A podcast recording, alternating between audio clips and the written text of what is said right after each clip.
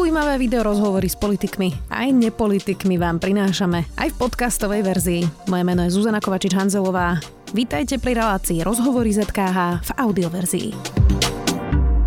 Občianske združenie Návrat prišlo s nápadom vytvoriť detský kufrík, ktorý by opusteným deťom vytváral spomienky na obdobie medzi narodením a presunom do detského domova. Dobrovoľníci pomáhajú zmierniť smutok dieťaťa z opustenia. Spustili aj program špeciálnych terapeutov pre opustené bábetka v nemocniciach s názvom Dominika pre kukulíka.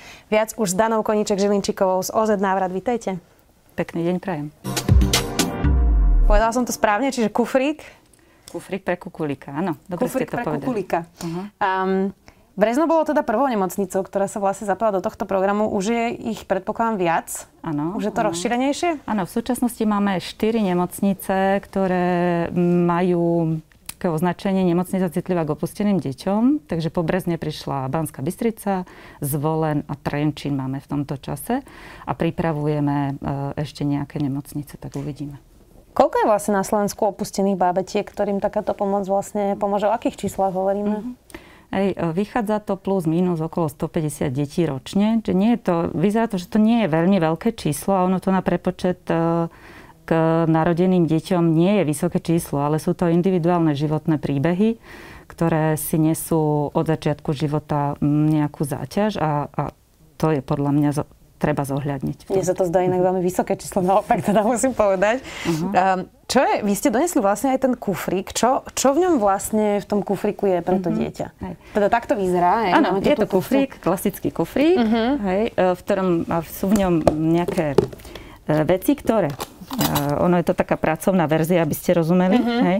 Takže je tam zápisníček nejaký uh-huh. a v ňom sú také špeciálne veci o tom, kde sa dieťa narodilo, e, jeho nejaké údaje. Uh-huh. Sú tam spomienky ľudí, ktorým záležalo na tom dieťati, ktorí boli v priamom kontakte s dieťaťom, sestry, lekári, aj Dominiky, tie, ktoré dobrovoľnícky opatrujú vlastne to bábetko. Sú tam spomienky tých ľudí, ktorí po tej strete tej pôvodnej osoby. E, e, pri tom dieťaťu stáli, držali ho na rukách, mojkali ho, prihovárali sa mu. Boli mu nejakým náhradným svetom. V takých tých prvých dňoch života mm-hmm, vlastne. Hej, hej, hej. Na tom prvom mieste, do ktorého prišlo medzi nás všetkých ľudí a sú tam nejaké fotky a by malo spomienky nejaké pozitívne na tie prvé dni na tomto svete a sú tam nejaké veci z toho jeho, z tých prvých dní môžu tam byť nejaké dupačky, mm-hmm. podbradníček, niečo, čo, čo tam malo v nemocnici.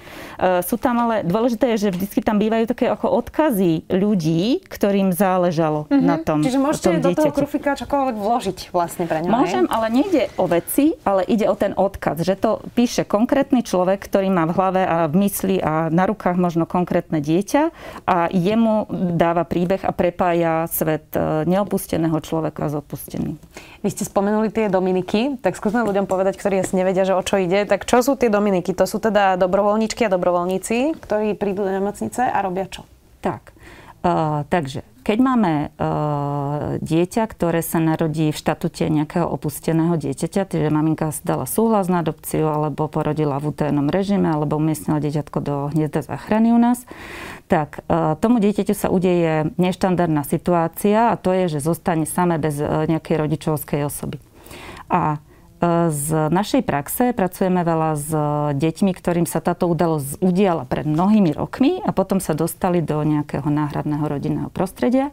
A oni nám veľa rozprávali o tom, že nemajú spomienky alebo nemajú nejaké fotky, nemajú, nevedia, čo sa tam udialo, ako sa to dialo, kto tam bol pri nich, boli tam sami alebo čo bolo. A z toho postupne vyplynulo, že tie deti potrebujú nejakú podporu a pomoc e, hneď po narodení, keď sa im to udeje.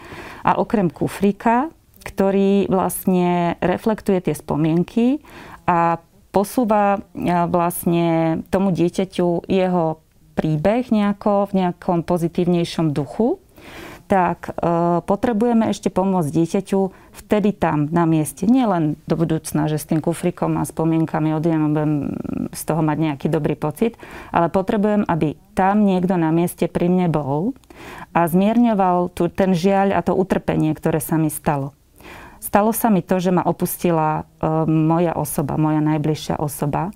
Vzdala sa ma, nemohla sa o mňa starať, takže mne sa deje nejaká veľmi nešťastná udalosť a tie Dominiky alebo ľudia, ktorí sa do toho dajú, tak robia vlastne akúsi náhradu vlastne e, za rodičovskú osobu, ktorá tam nie je. Čiže predstavím si to normálne e, tým, že ich hľadia, majú na rukách. Mm-hmm. Áno. Vlastne také normálne, bežná starostlivosť o bále bábetko. Čo by ste vyrobili? Chytím? Áno, chytíte. A čo potom? No, asi ho budem mojkať, hladkať, áno, áno. rozprávať na neho, nie? Presne tak. Čiže adekvátne tomu Nejaké veku, vnemy. áno, mm-hmm. adekvátne tomu veku, ako dieťa vníma vlastne svet, mm-hmm. tak to robia. Hej, majú ho e, veľmi blízkej vzdialenosti, môžu si ho prikladať hej, na seba, uh-huh. pretože dieťa má vlastne ten najväčší orgán, ktorým vníma svet je koža. Hej, nejako. Čiže koža na kožu e, sa vníma jeden druhého, prihovárajú sa mu, no ty si aká krásna. Hej neboj sa, všetko tu bude dobre, upokojujú ho. Hej? A tým, že vlastne chodia v opakujúcom sa čase, pravidelnom každý deň za tým bábetkom, tak okrem toho, že sa personál zdravotnícky postará o to, aby to dieťa žilo, aby bolo najviac zdravé, ako môže byť, fyzické potreby, fyzické potreby tak tam je tá druhá osoba, ktorá myslí na tie psychické potreby. Na to, že sme vlastne vybavení ako keď prídeme na svet tým, aby sme prežili a niekto sa má starať o fyzické potreby, nejaký dospelák, ale aj o psychické potreby. No a asi by si väčšina ľudí povedala, že veď to teda je pár dňové bábetko, to si nebude pamätať. Tak mm-hmm. prečo je to také podstatné? Mm-hmm. Prečo je to také podstatné? Pretože e, ešte stále nie je dokončený výskum mozgu a posledné výskumy mozgu preukázali, že po tak závažných udalostiach detstva, ako je napríklad takáto udalosť, že dieťatko zostane samé, sa môžu udiať závažné zmeny v štruktúre mozgu, v jeho architektu. Zo stresu. Zo stresu, ktoré, na ktoré to dieťa nie je pripravené. Je pripravené, že bude jej, prijaté, mojka, jej, my sme sa na teba tešili. A že tú psychickú podporu mu dajú tí dospeláci. A ten jeho mozog musí zafungovať inač je tam samé a musia, musí tam niečo pomeniť, aby teda ono samé začalo nejako sa snažiť o prežitie. Hej? Takže je podstatné, aby, aby sme zmiernili ten stres, pretože ak sa zmenia štruktúry mozgu, hej, to znamená, že bude inak ten mozog fungovať a on aj funguje. Deti, ktoré prežili takéto udalosti a nebolo o ne dostatočne citlivo postarané, naozaj fungujú ináč v našej, našej spoločnosti. Z tých 150 detí, o ktorých ste približne hovorili, že sú ročne vlastne takto opustené v nemocniciach, drvivá väčšina ide do, do rodín a sú adoptované? Nemám možno úplne presné čísla za každým, ale väčšina z nich má to šťastie a dostane sa celkom rýchlo, povedzme, do náhradného rodinného prostredia, buď idú do adopcií, alebo do nejakej inej formy náhradnej starostlivosti. A časť týchto detí žiaľ kvôli svojim nejakým zdravotným ťažkostiam, ale aj kvôli mm, farby pokožky, a e, myslím si, že aj kvôli predsudkom e, tejto spoločnosti má veľmi znížené šance dostať sa do náhradného rodinného prostredia a zostáva nám v inštitucionálnych formách starostlivosti. Za to, že je niektorom, teda chápem správne. Áno, napríklad aj za to, že je Róm, alebo má poloromské korene, alebo má nejaký zdravotný handicap, alebo má e, v tomto čase, keď je maličký, prognózu, o ktorej sa ešte nedá E, predpokladať, či, či to pôjde pozitívne alebo negatívne, takže sa čaká. Aj, alebo tí, ktorí sa, sa idú do procesu adopcie, dospeláci, čakajú, ako sa to vyvinie. Um, vy ste hovorili o tom, že to opustenie dieťaťa je trauma. Aj pre maličké bábetko VHO to definovala ako prvé násilie na dieťati.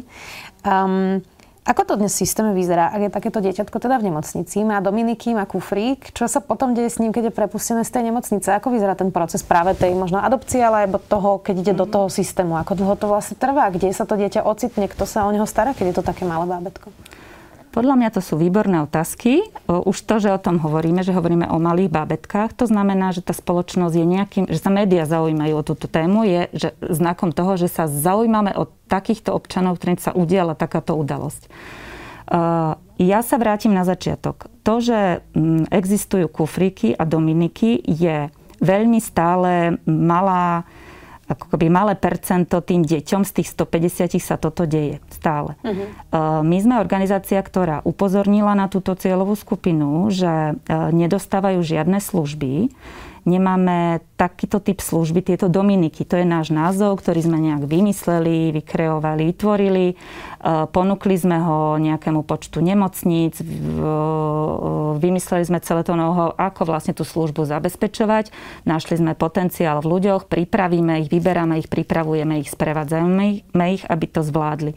A Stále nie je táto služba dostupná pre všetkých tých 150 detí ročne. Mm. Aj, to je, e, my sme len ponúkli a upozornili, že sú tu deti, ktorým to treba zabezpečiť. Kto to bude zabezpečovať pre všetky deti, to je podľa mňa v rukách štátu v súčasnosti, alebo teda nejakých verejných inštitúcií. Ponúkame know-how. A keď e, teda budem pokračovať v tom procese, na Slovensku je situácia taká, že niektoré deti by takúto službu potrebovali jeden deň, dva dní, niektoré týždeň, ale ja som zažívala, že niektoré deti potrebovali to dominikovanie mesiac, lebo mesiac boli na pôde nemocnice, kým sa nejako rozsekla tá situácia, kde vlastne pôjdu ďalej. A eh, keď, lebo keď už idú ďalej, je dobre.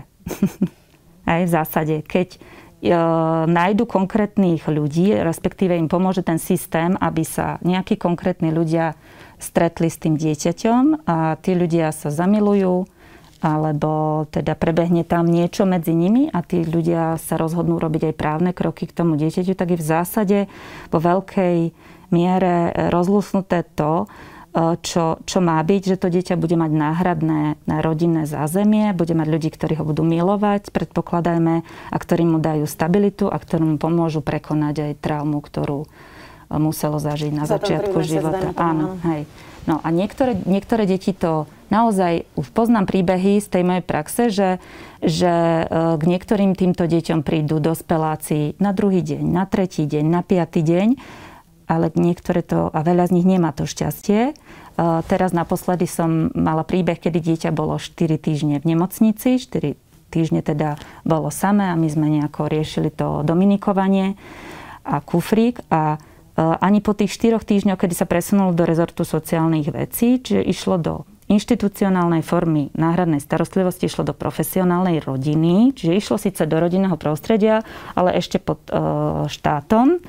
A tam vlastne čakalo, čaká na ľudí ešte stále, pokiaľ viem, a to je už 3 e, mesiace, čaká na to, kým teda niekto povie, áno, ja chcem toto dieťa, viem si predstaviť za ním ísť. Hej? No, čiže tri mesiace už bežia tomu dieťaťu. Teraz sa vyvíja najviac ten mozog. Potrebuje najviac stimulácií, potrebuje veľmi veľa psychickej podpory, aby sa upokojil hej? a aby e, mal nejakú jednu dospeláckú osobu, ktorá ho odsprevádza tým celým detstvom a nemá stále. Mm-hmm. Možno sa trošku odstrihol aj od toho stresu vlastne, ktorej Áno, má. áno, mm-hmm. áno. Hej. A, a že tie príbehy sú rôznorodé, čiže Čiže tie procesy adopcie potom aj rôzne trvajú. Hej? Že, že sú ľudia, ktorí aj za týmto bábetkom, ktorý, o ktorom hovorím, hej? prišli ľudia a neboli si celkom istí. Hej? E, možno mali ťažkosť sa vysporiadať s tým zdravotným stavom. Možno mali ťažkosť s tým, že s nejakou históriou, s koreňmi toho dieťaťa, hej? že s nejakými informáciami, ktoré dostanú v sociálnej správe o tom dieťati, že ja neviem, pochod... matka brala drogy alebo také Napríklad, hej, to môžu byť, áno, to môžu mhm. byť takéto informácie, ktoré vyľakajú tých dospelákov. A keď tí dospeláci sa ocitnú s tými informáciami sami, samozrejme, že sa zastavia, hej, lebo si myslím, že, že si netrúfajú, alebo je to pre nich ťažké. Túžia po naplnení rodičovstva. Drvia väčšina tých dospelákov, ktorí chcú ísť do adopcie, e, nemôžu mať biologickou cestou deti a rozhodli sa pre ten proces e, adopcie. Hej, takže chcú mať naplnené to rodičovstvo, chcú byť rodičmi dieťaťu, e, s ktorým si to vedia predstaviť, kde cítia tie síly, hej, že, že predpokladám, že zdravé dieťa chcú no, mnohí. A toto mám ďalšiu otázku teda. Mm, Slovensko je krajina, kde vidíme veľmi málo handicapovaných ľudí vo všeobecnosti. Mm-hmm. Na uliciach sú väčšinou zatvorení doma, nemáme vôbec uh, ani len bezbariérové chodníky, aby mohli sa pohybovať po uliciach. Často tie deti ani nechodia do škôl a nikto z nás nie je vlastne vystavený tomu, že medzi nami sú aj ľudia, ktorí sú na vozíku alebo ktorí majú nejaký handicap handicap, možno nejakú chorobu. Uh, tak toto je jeden z tých dôvodov, prečo rodičia chcú iba biele zdravé dieťa, že vlastne vôbec dnes nekoexistujeme tu ako nejaká spoločnosť celistva aj s tými ľuďmi, ktorí majú nejaký zdravotný problém? Ja si myslím, že určite aj toto môže byť v hre, čo, o, čom, o čom ste hovorili, že sme málo celkovo taký ako inkluzívny, že málo tak bereme tú inakosť, že je úplne normálna a prirodzená. A, ona, a toto sa určite prenieslo aj de, do tejto sféry. Máme, mám, ja mám veľa klientov, adoptívnych rodičov, ktorí prijali rómske deti. Prijali dokonca dvojičky rómske, alebo prijali viac rómskych detí. Prijali deti s rôznymi ťažkými handicapmi, ale sú naozaj menšinovým žánrom stále. A keď to aj urobia, tak e, zažívajú v tom okolí e, veľmi, myslím si, že veľmi málo podpory. Aj dokonca zažívajú to také ako odsudzovanie, takéto také neistoty nejaké, že to, čo ste urobili, to, čo je, hej, a, a tak ďalej. Mm-hmm. A, a, a to nie je ťažké potom dennodenne obhajovať, čo som urobil a potom to pomôcť aj tým deťom, aby sa cítili bezpečne v tej spoločnosti. Takže určite niečo z toho, čo ste, čo ste načetli a asi aj nejaké ďalšie veci môžu byť v hre. Často ľudia, matky, ktoré opustia svoje deti, obvinujú a myslia si o nich rôzne nepekné veci bez toho, aby vôbec poznali ten, ten príbeh, že prečo teda sa e, e, rozhodne nechať svoje dieťa. A už teraz dajme bokom, že otec ako keby vôbec neexistoval, sublimoval v našej spoločnosti a vždy sa to hádžalo na matku. E, ale je to teda asi môžeme vo všeobecnosti povedať, že akt zúfalstva, nie? Alebo sa to nedá tak povedať? Ja môžem povedať len z tej svojej praxe, keď som mm, sprevádzam e, cez 10 ročie nejaké, nejak tie ženy, tehotné ženy, ktoré e, žijú v náročných životných situáciách a uvažujú, uvažovali aj o tejto alternatíve, že nedokážu byť maminami a že sa vzdajú svojho práva na to byť mamami a posunú ho iným. A z ich príbehov často vychádzalo to, že videli v tom aj nádej pre tie deti, že, to, že nebudú mať taký životný príbeh, ako uh, mali oni. Že to chceli uťať nejako, uh, aby sa nepokračovalo v takých náročných životných príbehoch, že prijali lepší život teda pre tie deti. A a, a niektoré mali to ako ak zúfalstva, pretože mm, to tehotenstvo e, nechceli žili v náročnom vzťahu partnerskom, boli samé obeťou a boli obeťou aj ako deti e, v rôznych e, náročných situáciách detstva. Niektoré žili mimo svoju rodinu, žili v inom náhradnom prostredí, ktoré nejak nebolo dostatočne citlivé tomu všetkému. Takže sú to rôzne príbehy a asi najpodstatnejšie je nesúdiť. Nevieme, čím si prešli a v ich topánkach by som možno zvažovala podobne. E, zacitujem teraz e, z blogu návratu. Na Slovensku žije niekoľko tisíc detí a ich rodín v ohrození, pričom podľa štatistík Úradu práce, sociálnych vecí a rodiny je v posledných rokoch umiestnených do detského domova viac ako tisíc detí ročne. V priemere sú každý deň do detského domova umiestňované tri deti, upozorňuje teda vaša organizácia Návrat. U nás vlastne veľmi málo existuje tá včasná intervencia a teraz, aby som to prepí, popísala pre niekoho, kto možno tomu slovu nerozumie, tak e, že by vlastne prišli uh, psychológovia, možno nejakí sociálni pracovníci do rodiny a pracovali s tou rodinou, pretože pre tie deti je vždy najlepšie zostať e, v rodine, ale u nás sa robí to, že vlastne tá sociálka príde až do tej rodiny, keď už ďalej sa to nedá, alebo možno by sa aj dalo, ale už proste prikročí sa k tomu odobratiu tých detí. Um, tak prečo sa to u nás nerobí za tých 25 rokov inak. V Británii teraz veľa diskutujú o tom, že počas pandémie bola slabšia včasná intervencia. Minule som o tom počúvala celý podcast. U nás vlastne o tom ani ešte vôbec ako keby nediskutujeme. Veď bola by to predsa aj lacnejšia, aj lepšia forma, pretože tie deti v detských domovoch sú nielen tragédia pre ne samotné, ale si je to aj oveľa drahšie eh, pre štát. Tak prečo vlastne takto vôbec nerozmýšľame ešte na Slovensku? Tiež veľmi dobrá otázka. Prečo to takto nemáme? Hej? No, e, prevencia je preukázané, že nejak 8 krát lacnejšia ako vlastne tie ďalšie riešenia, ktoré musia byť zvolené. A časť e, asi zodpovednosti zohráva aj to, ako máme usporiadaný vôbec ten sociálny systém. Stále je, nemáme dokončenú decentralizáciu, čiže štát má vlastne aj túto oblasť, e, sociálno-právnu ochranu detí a to je vždycky veľmi vzdialené tomu, kde tie rodiny žijú. A e, pretože to, ako žije e, dieťa v susedstve, je najbližšie možno teda tá jeho rodina a tí susedia. Nej? Alebo to vie učiteľka, alebo mm, to vedia mm, nejakí iní ľudia, ktorí ale fyzicky sú tam blízko. A táto sieť takých tých vyhľadávačov prírodzených, ale aj podporovačov toho dieťaťa, tých jeho rodičov, nám vypadla. Hej, že my máme vlastne ešte stále tradičný model, že štát sa postará nejak v hlave a tá sociálka sa stará najlepšie, ako vie asi, ale keď sa dozvie. Ona sa dozvie, ona sa dozvie vlastne už neskoro, hej, keď už, už to vedia všetci okolo, vedia e, teda keď to premietnem, že tu je dieťa, tu sú jeho rodičia, ktorí majú ťažkosti rôzneho druhu, nezvládajú to, nezvládajú možno seba, nedovedia na potreby detí. Susedia to vedia. Hej. Uh, možno už všetci susedia vo vchode to vedia, Hej. Možno už uh, všetci učitelia v škole to vedia, že sa rozširuje tá sieť. Možno, že celá dedina to Áno, vie. Áno, celá mhm. dedina to vie a rozprávajú si o tých, akí sú ani zlí rodičia. Hej. A potom starosta urobí to, že zavolá sociálku. Hej.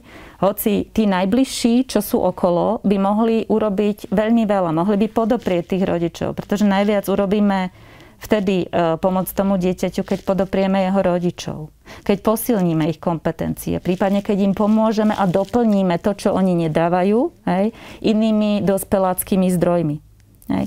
A keď to má urobiť sociálka, ktorá je veľmi ďaleko až po týchto všetkých, tak urobí presne to, čo musí urobiť. Hej. Musí ochrániť to dieťa a zoberie ho odtiaľ. Hmm. Hej a, a motáme sa vlastne v kruhu. Štát sa snaží budovať tie služby, ktoré budú dostupnejšie pre tie rodiny, ale to vyhľadávanie tých rodín, že ktoré sú to, to, je, to je vlastne na nás všetkých. Ktoré to dieťa vo vašom susedstve alebo v mojom by potrebovalo už podporu cez tých svojich rodičov, aby tí rodičia boli podoprení.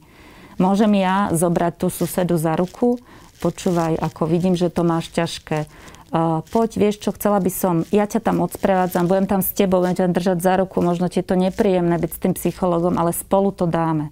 Hej? A to sú dôležité veci, ktoré by sme si, my, my si musíme nejakým spôsobom uvedomiť, že my vše, to sú naše deti, to není, že štát sa postará.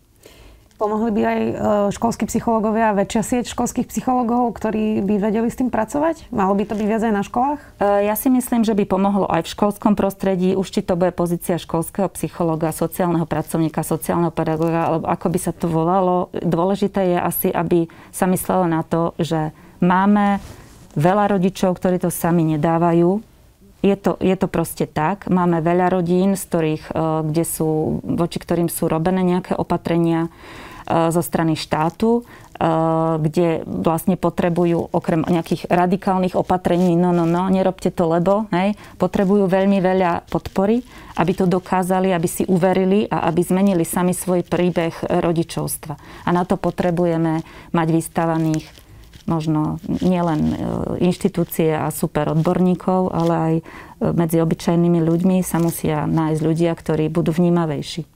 Berieme na Slovensku vážne takéto príbehy problémových rodín? Sme dostatočne citliví? Lebo to, čo väčšinou ľudia robia presne v tej dedine, ako hovoríte, si rozprávajú, kto je aký. Ale veľmi málo si navzájom vôbec žijeme komunitne a nejak si pomáhame. Čiže berieme vážne aj násilie v rodinách, alebo to príjmame, že no tak takto to je, takto to bolo a takto to bude. Ja to neviem paušálne asi povedať, ale vnímam veľký posun od toho, ako som začala robiť e, v tejto organizácii pred vyše 20 rokmi, kedy som prežívala, že sme tak ako sami nejako na tú pomoc tým rodinám. A za posledných možno 5 e, rokov vnímam, že keď e, povieme príbeh, rozpovieme príbeh nejakej rodiny aj na sociálnej sieti, že potrebujeme pomoc s tým a s tým, tak tá laická verejnosť veľmi rýchlo zafunguje a je to e, pre mňa narastajúci počet ľudí. Aj e, ako keby sa rôzni tá pestrosť tej ponuky tých ľudí. Dokážu ako keby potrebovali, vedia pomôcť, ale potrebujú sa tiež oprieť o niekoho. Že nie každý si vie predstaviť, že sám idem pomáhať a zachránim ich. E, mnohí to aj urobili a nie je to také jednoduché. Hej? A že, že sa im páči byť v tandeme, keď nejaká organizácia, tam sú profesionáli a zase sú vedľa lajci a my ako profesionáli to bez lajkov nedáme. Iba spolu. Ja vás zacitujem z vášho blogu. Deti, ktoré sa stávajú našimi klientmi, sú mimoriadne. Chodia okolo nás všetkých s prepichnutými dušami.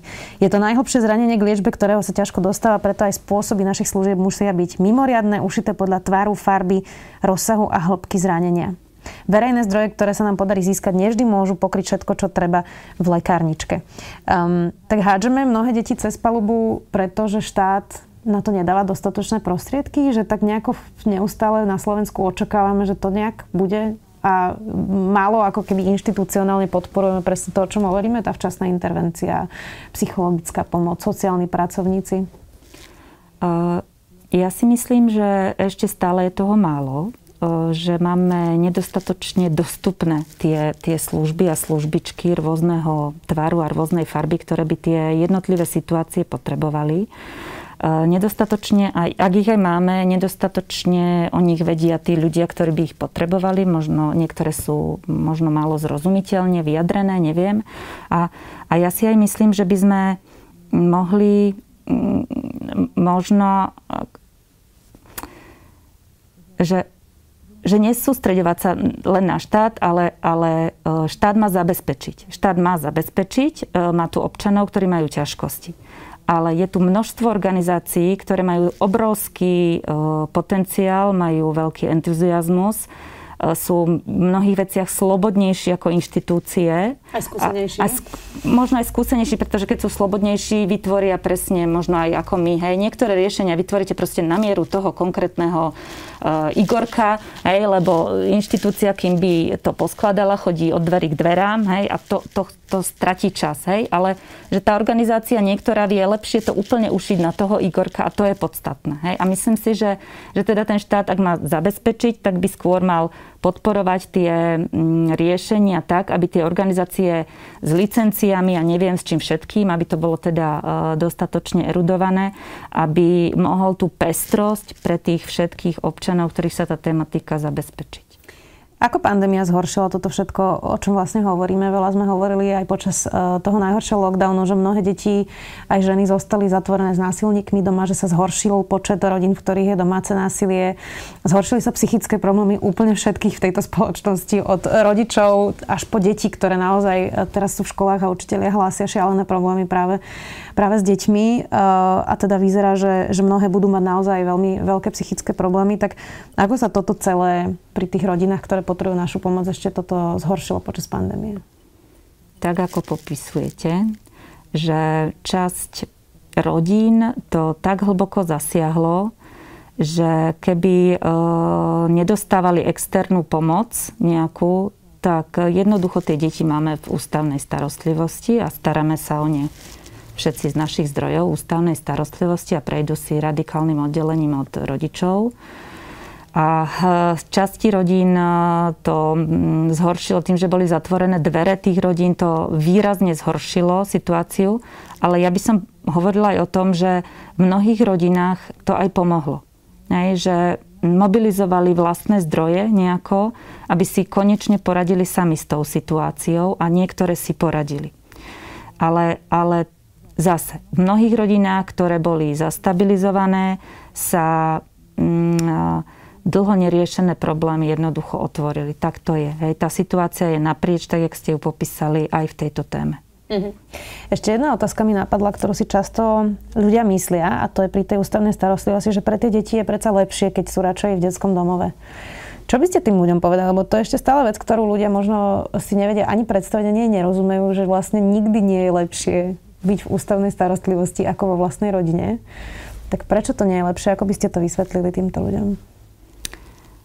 Žiadna inštitúcia nemôže vytvoriť takú intimitu a hĺbku vzťahov, ako je to možné v rodinnom prostredí, kde nejde to. To, keby to bolo možné, už to tak je. A Uh, myslím si, že keď ľudia majú v hlave, že detský domov je ako keby, je im tam lepšie tým deťom, alebo je to lepšie riešenie, tak uh, ja vnímam, že skôr, že, že čo môžeme urobiť, aby sa takým dobrým riešením stala tá rodina.